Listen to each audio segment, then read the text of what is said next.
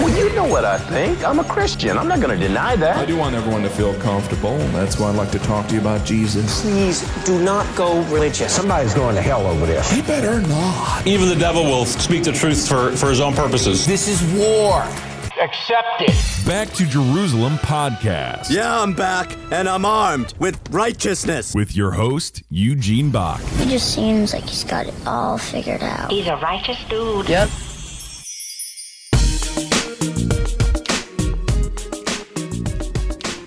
Hello and welcome to another Back to Jerusalem podcast. I'm Eugene Bach, your host for this time, and I'm coming to you live on delay from somewhere within the borders of America this time. And I'm pretty excited about this podcast. I have a good friend of mine by the name of Magnus that's coming on from Sweden. We're on the phone together, and I asked him to join us to discuss a topic that I think is really important for the Back to Jerusalem audience to, to discuss.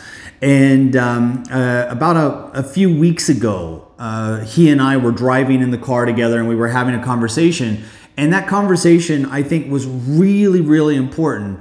And there were times where we were talking, I thought, man, I wish I was recording this. Uh, so I've asked him to come on and discuss a topic that was that that was very similar to what we were having in the drive to a meeting. Magnus, are you there, brother? Yes, I'm here. It's a pleasure to join your pod. It's so nice to have you on here. I think this is the first one we've ever done together, even though we've known each other for a while. Um, it was kind of, you know, just something that I thought about after you and I had uh, a drive to the meeting. And by the way, the, that meeting that we had, I really, really enjoyed. Not just, you know, the time that I was there, but the idea, the concept, the brotherhood, the support. Um, yeah. Could could you just take a few minutes and, and introduce yourself for our audience, and, uh, and and just share with the Back to Jerusalem people who who you are? Okay, so my name is uh, Magnus Lindeman, and I'm from Sweden. I'm the director of a mission organization called Light for the Peoples. It's a pretty old organization. We have been around since 1903, and we have been working with Back to Jerusalem for, I don't know, maybe 20, 25, 30 years. Um, so, yeah, I'm married to my wife, and we have two kids, teenagers. One is 18 and one is 16. So, that's yeah. about it. Yeah, well, I mean, for those of you that are listening from Sweden, I know that we get a, a couple of downloads from Sweden and, and Finland, some S- Swedish speakers in Finland as well.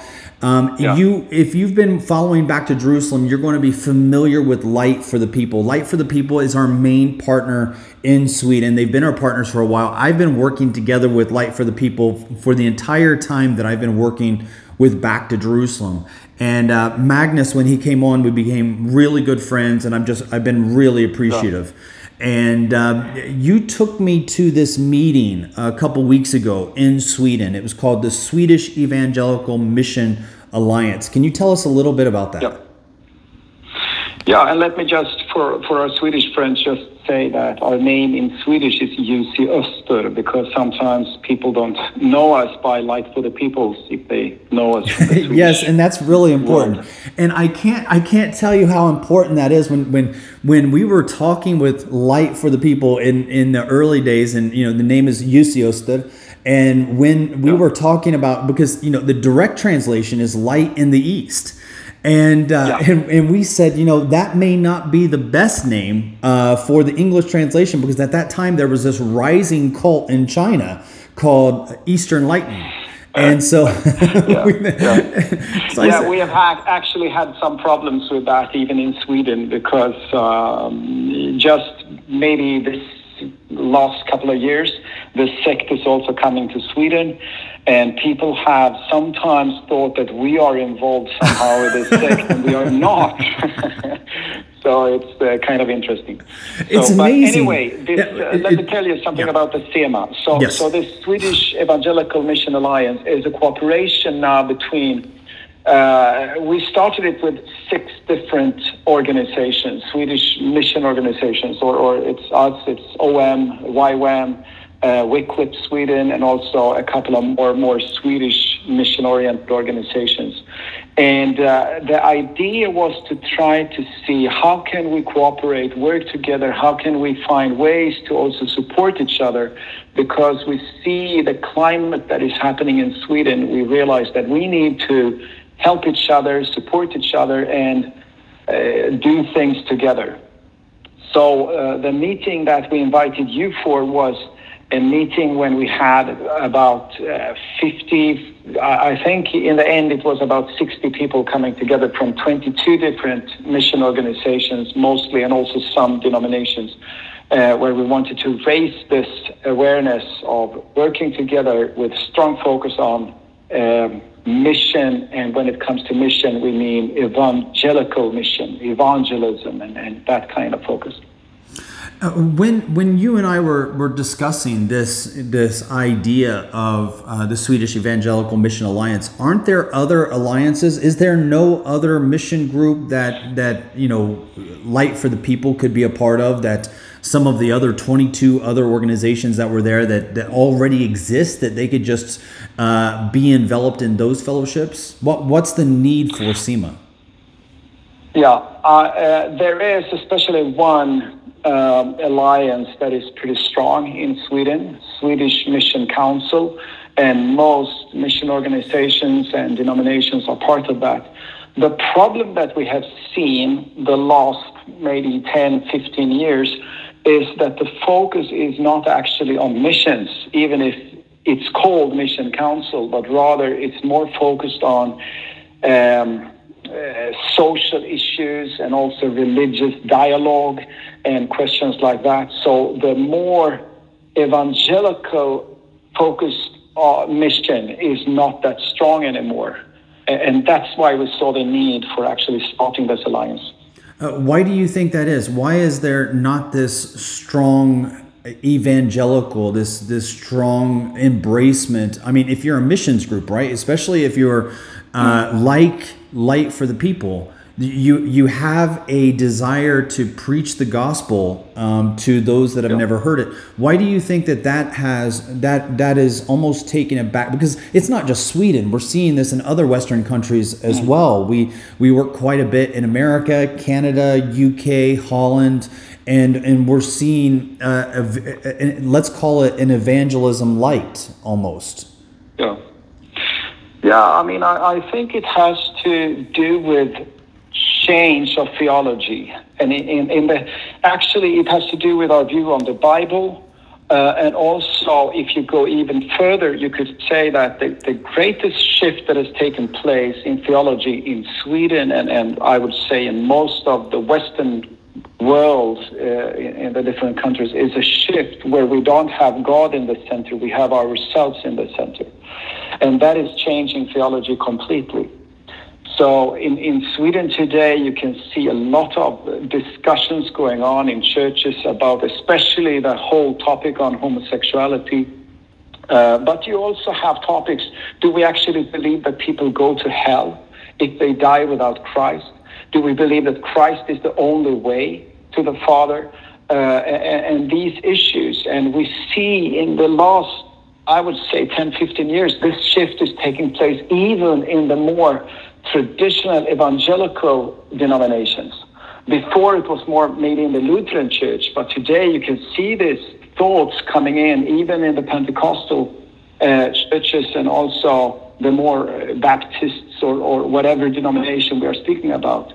So, so I think that is also affecting your idea in how to do missions. If you don't believe that people without Christ will go to hell, then why should we do mission?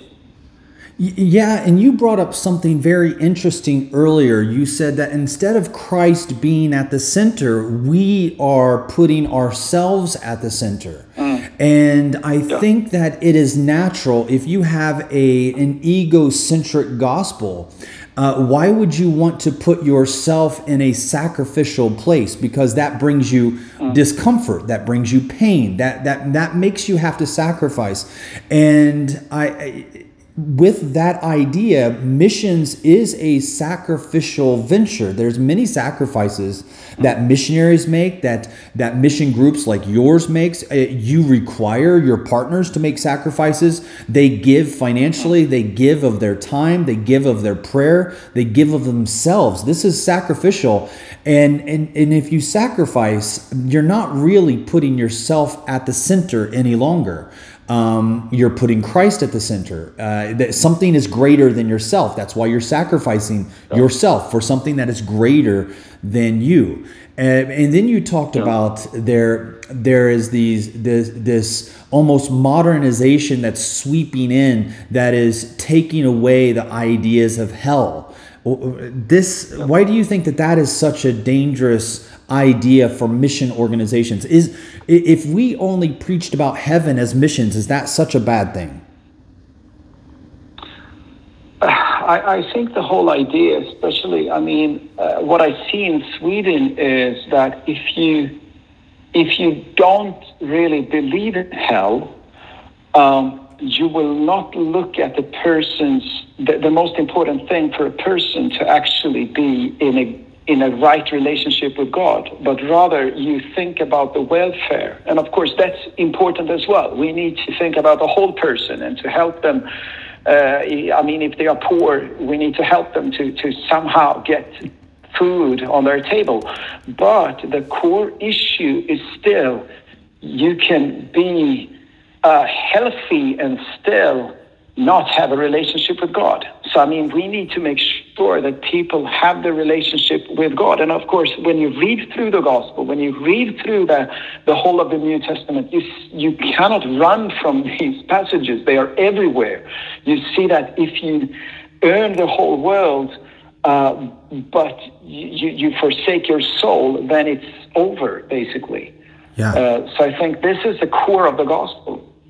It, it, and you said something that was also very interesting when we were together. Uh, uh, and I'm going to get this wrong, possibly. Uh, it, it, was something that you said that stuck, stayed in my head, and it could have stayed in my head wrongly. Uh, I might have misinterpreted it, but you said something about the the group coming together around. Was it the the kind of the first international congress on world world evangelism in Lausanne, uh, or or there was a there was a body of beliefs that you were adopting that you had said to me in the 1970s was not considered to be so it was considered to be normal. But today that same those same ideas if you rally around them you're considered to be radical. Can you can you share about that? Yeah. And if I got it wrong, just just spank me. Yeah, no, no. Actually, you get it. You got it uh, pretty right because what uh, most mission organizations in Sweden and also denominations are somehow connected to the Lausanne Lausanne Declaration in 1974, the covenant of the Lausanne Declaration, uh, with Billy Graham and. Uh, uh, uh, John Stott, the theologian, and people like that that came together in 1974 and wanted to, to find a way for evangelical churches to, to go forward. So they made this declaration with 15 different points, and most of them, when you read through, I mean, it's about the, the authority of the Bible, it's about the, the uniqueness of Christ, it's about uh, heaven and hell, it's about uh, Uh, the importance of missions and, and things like that.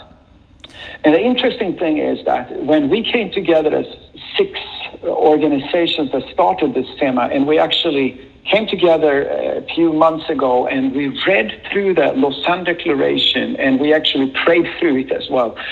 And we said, this is interesting because in 1974, this was a basis for all evangelical churches to come uh, uh, uh, around somehow and have it as a basis because everyone believed this. And as we read through it just a few months ago, we did what you just said. We said, wow, this is radical today. Uh, and it doesn't mean that it's radical in one sense, but it means that the church has actually gone away from this.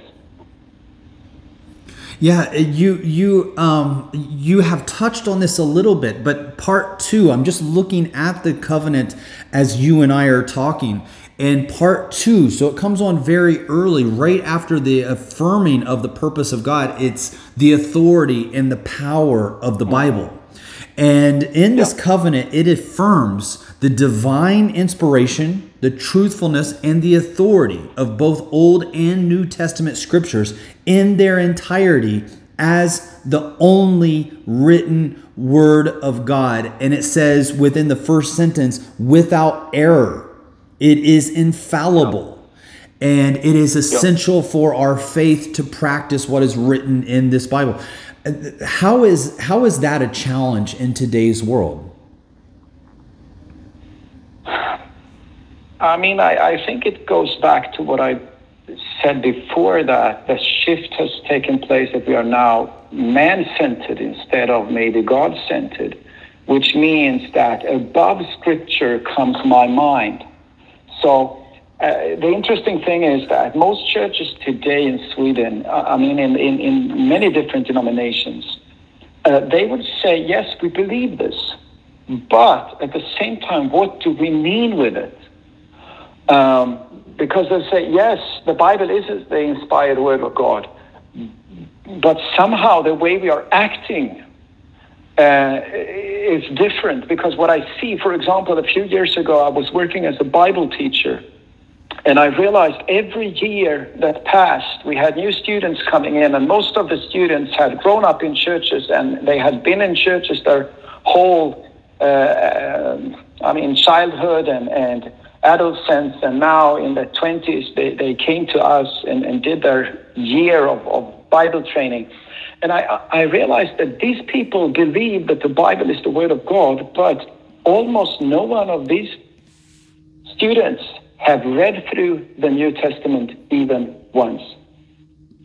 So mm. uh, there is one thing that people say that yes, we believe that the Word of God is true, but in their action, we don't really believe it. Because if we do believe that the Word of God, I mean, the Bible is the Word of God, um, we need to read it.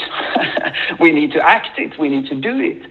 Uh, and that's the change that we are seeing. So many denominations would say, yes, we believe this. But in their way of putting, I mean, today you can hear sermons in some churches without almost one Bible quote. Yeah. Yeah, I think that what you what you are saying really resonates with uh, a, a, lot of Christian believers who have who who have seen the change. If if you're younger, you may not be as aware of, of the changes, but I think what you're saying is is absolutely essential because there is a drift away from the Bible being the sole authority and word of God just because there are many things in the Bible that go against the teachings of the world. And that's very inconvenient, especially if you are being seeker friendly.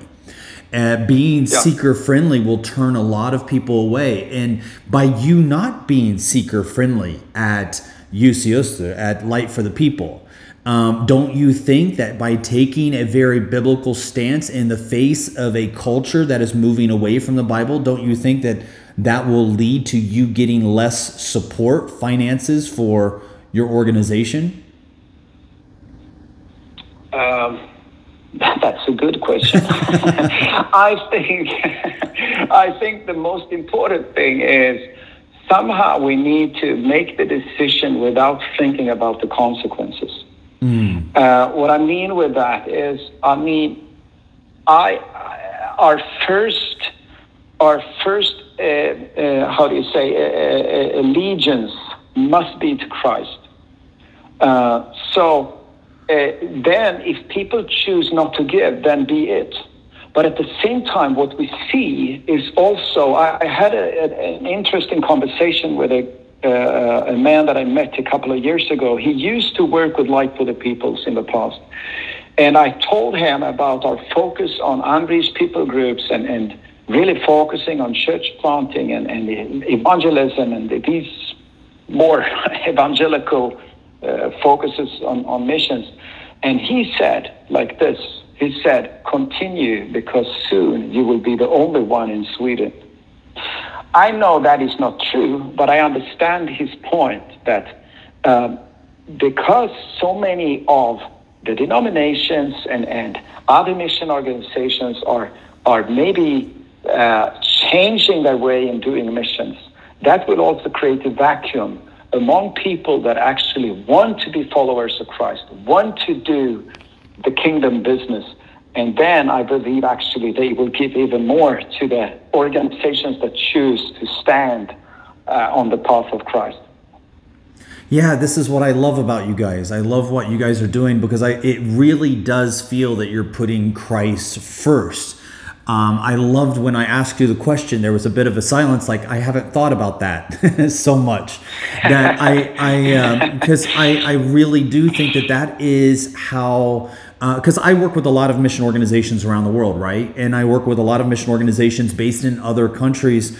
And I've seen a lot of the focus sometimes leaning more towards donor base than Christ base. And, and I, I know that even at our organization or the organization where I work at, that tendency can be very strong and you can find yourself there, especially if you start a program, let's say, and that program begins to draw in a lot of funding. When that program naturally comes to an end, there can be a desire to want that program to continue on because it is such a good uh, fundraiser. And there are times where I have to ask myself, like, you know, do we really want to help the poor? Like, if we eliminated the poor, how many organizations would have to shut down. Um, I mean, isn't it in our interest to maintain a certain level of you know poverty and lack of evangelism around the world? But if you have Christ at the center, as you're saying, and the, the Bible is the uh, sole authority, then you make decisions based on God's word and not on funding. And if funding becomes a, a, main focus of the way that you set up the structure of your organization, then you do become more donor based and seeker friendly and make decisions that are maybe not so biblical, which I, I want to ask do you think that that has anything to do at all with some of the decisions that that you are seeing in the churches today in the mission organizations today? Do you think that has anything to do with funding? Do you think you know i know that this is not an easy question but it's an honest one. Like do you think that that mission organizations or churches or pastors or mission leaders are making decisions that are more seeker friendly because of finances that are more politically correct because of support uh, well, I, I think that is always a temptation for everyone that is working with with these kind of organizations and churches. So I think yes, you, you can fall into that. I also know another area that I think is pretty strong, especially among churches and denominations in Sweden, is what we call in Sweden being political correct, political correctness. I would say that is a very strong issue in what you say and what you choose not to say, especially in the area of homosexuality. Um, because today, if you are not in Sweden saying that homosexuality is a sin, uh, then you will have problems. And uh, I, I would say that most churches they don't preach this topic because maybe they are. I mean, maybe they are standing on the word of God in the issue, but they don't preach about it because they are afraid what will be said in the press or the newspapers or how people will deal with this. Uh, and yes, that will also affect money, of course. So I think there is um, there is that side of finances, but also this side of political correctness and the fear of having a bad reputation among people in general. Um, and uh, but at the same time, I mean, as a believer, uh, when I read the Bible, I realize that Christ says, "If I was persecuted, then you will be persecuted too." So it's it's I mean I think we need to change our way of thinking in these questions. Um, we are called to follow Christ. Of course, we shouldn't just speak any topic just because we want to, but where the Bible is clearly in a different approach than our society, we should not be afraid of saying No, yes, we see the society, what you say, but as a Bible believing Christian, we see that this is sinful or that is sinful or whatever we speak about. And still we can love people and show them respect. Yeah, I, what you are saying, and correct me if I'm wrong, but what you are saying goes against that which I think of when I think of Sweden. When I think of Sweden, I usually think of people that try to be nice. They want to be known as being nice. They want to be known as being agreeable. They usually are very agreeable. They are usually the peacemakers. They try to say that the, the things that unite and not, not divide. And so, do you, do you think that this is growing into the churches where the churches don't want to say things that uh, are that that make them disagreeable, that make them the bad guy? I guess that's the more simple way that the Swedish Christians don't want to be known as being mean or being the bad guy. Hmm. Yeah, I think also if you go back in history, you can see that many of the, for example, the Pentecostal movement, but also the Baptist in the past, they grow in Sweden as sects in one sense. In the 19th uh, century and also in the uh, 20th century, in the early 20th century, when, when they started to, to grow as churches, and people were making uh, fun of many of these Christian groups. And then in the history, uh, you came into 1950s, 60s, 70s, and, and these churches became a voice in the society. Uh, and with that voice, they don't want, we want to, to, I mean, we don't want to go back into what was our original history. Uh, so today we are scared about we want the people in Sweden to speak well about us. We want people to speak well about the churches and, and things like that. So I think, yes, you might be correct in, in that these things are coming into the church. We want to be uh, well spoken of by everyone. And, and I mean, that's impossible as a believer and and this is one of the reasons why I think it's so important that we that we have this conversation on a podcast for our audience because it's not just Sweden. Of course, you know I will use Sweden as kind of the model, but uh, Sweden, eh, all of us are kind of Swedish in that way. In some ways, we we we we become when we fall in love with Christ, we want to reach people. We truly love people, and then I think yeah. that there becomes this settlement where we desire uh, to be accepted by people, and we kind of confuse the two. That that uh, acceptance of from people and loving people are the same thing and they're simply not. But as christians we often get confused with that. And i think that there are many christians that are looking for a voice of truth. And that's why I was so happy that you agreed to come onto the podcast and share about these these biblical truths and, and what you and Light for the People are doing to stand for the Word of God and the the focus, the unshakable focus of reaching the unreached. Yeah. And I would say also what we have found in this, if we go back to the SEMA, I mean, this Swedish Evangelical Mission Alliance, is also that we have realized that we are, there are always organizations, there are always believers that want to stand for the truth. And what we have done now is that we have started to find each other so that we can stand together and support each other. And we are actually speaking about these things that, okay, if some or if one organization of us would be written down in the paper, what do the other others do about it? Let's support each other. Let's go out and say they are not the only ones speaking about this. We also speak about this because we are a democracy. we are allowed to speak about it. The problem is that we sometimes forget it in Sweden, that we have free speech. We can actually say things. We are allowed to say things, even if they are not politically correct in this big society.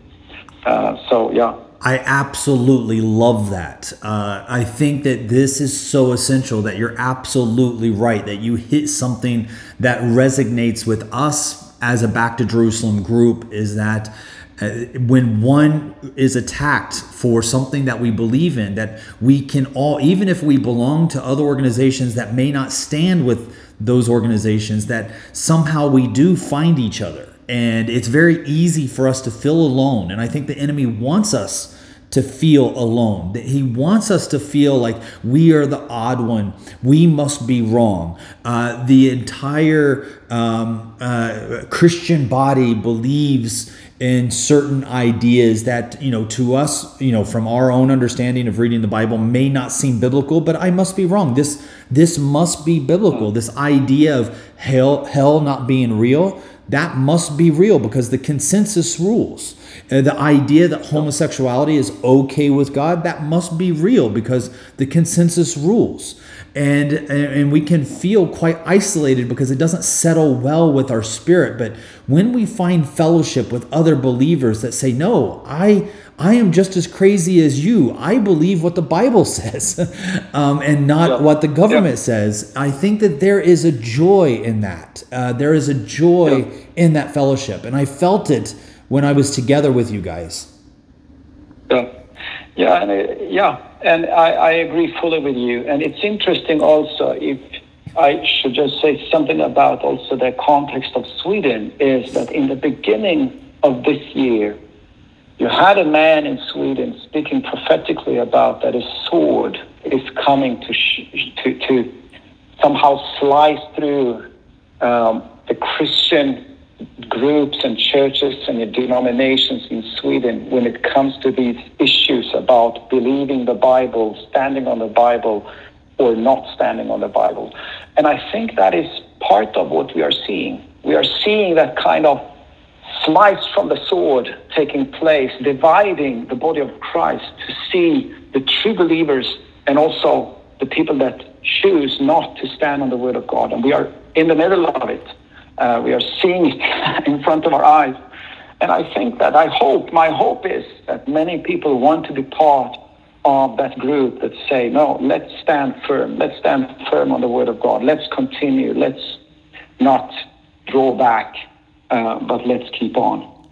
I have not heard that, um, but I the imagery it resonated with me right away. As soon as you talked about a sword slicing through and dividing up the church that is coming uh, as a as a prophet, it that that painted a picture for me that I feel could be very accurate, and I think that it is something that we are seeing. Uh, it is something that we are we are witnessing ju- even today and um, and I, I I'm glad that you shared that because that that is a powerful visual that's going to stick with me. I know for the rest of the day, if not for the rest of the year. That's that's really powerful. Was was that written down? Was that in a video? Was that in a church service that you were at? Um, actually, it it was written in a Christian newspaper. Wow. So, uh, and, and someone has, I mean, the, the man who, who uh, he has actually written a book now about it as well, because it was something heavy that he, he was laid upon his life. Uh, but it was early on written as a, in a chronicle in a newspaper this year, saying that this, especially actually, it was spoken about this year in Sweden, that this will be a, a year of dividing um, true believers and and uh, from false believers somehow, and and and standing on the word of God. And I think it's it's what we see. So in that also, I mean, sometimes we can just feel like everything is so dark, but in that, I think also we need to realize that always when God comes and cuts with his sword, he's preparing for something greater. Amen. Uh, it's a way, I mean, revival always starts with the church of Christ. Amen. I mean, that's where it starts. So somehow, I, I, think we should look at it and see, okay, God will do something. He, he wants to do something again in our country, in Sweden, and hopefully also the whole of the Western world. We, we believe that, that it's not over yet, but God is doing something. But it always starts with the people of God. Uh, we need to repent. We need to come back to our first love. We need to sort out all, all our idols that we have in our lives and get our lives in order with the Word of God, then He can start to pour out His Spirit again and He can use us as He wants to use us. I I think that you and I are of one heart on this, and I thank you so much for joining us on the Back to Jerusalem podcast because I know that there are a lot of listeners that are going to be encouraged about what you are saying. I think that there are some believers that have been discouraged by the direction that they have seen the church and the abandonment of the Bible as being the sole inerrant word of God. And I think that you bring hope with your message and with the fellowship that you guys are forming is it, that's exciting. I, that's a really exciting. I'm hmm. glad that you came and shared that with our audience and uh, we will be praying with you and SEMA and Light for the People. If if there are individuals in Scandinavia or even uh, Swedish speaking listeners from other parts of the world that want to get more information on Jussi how do they do that? Well, the easiest thing is to check out our webpage um, or Facebook, Instagram, and then it's Ljus i Öster or ljusioster.se.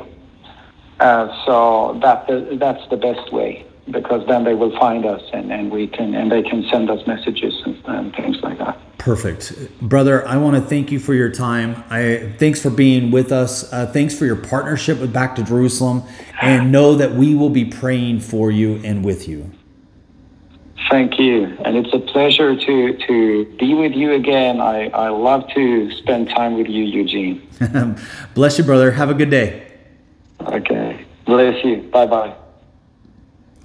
And I want to thank you for joining us for another Back to Jerusalem podcast. That is a that is a, a man of God that I'm so proud to say is my friend or so excited to say is my friend. And I I just when he was sharing about this vision to bring together those in Sweden that are focused on preaching the good news of Jesus Christ, come hell or high water, to continue reaching the lost and the unreached, no matter who it offends in their society. I, I that of course many of you that have listened to our podcast for many years know that that is something that is our heartbeat at Back to Jerusalem. So the we are we are extremely excited that this is our partners in Sweden. We want to thank you so much for joining us for another Back to Jerusalem podcast. Again, I'm Eugene Bach, your host for this time, coming to you live on delay from somewhere within the borders of America. God bless.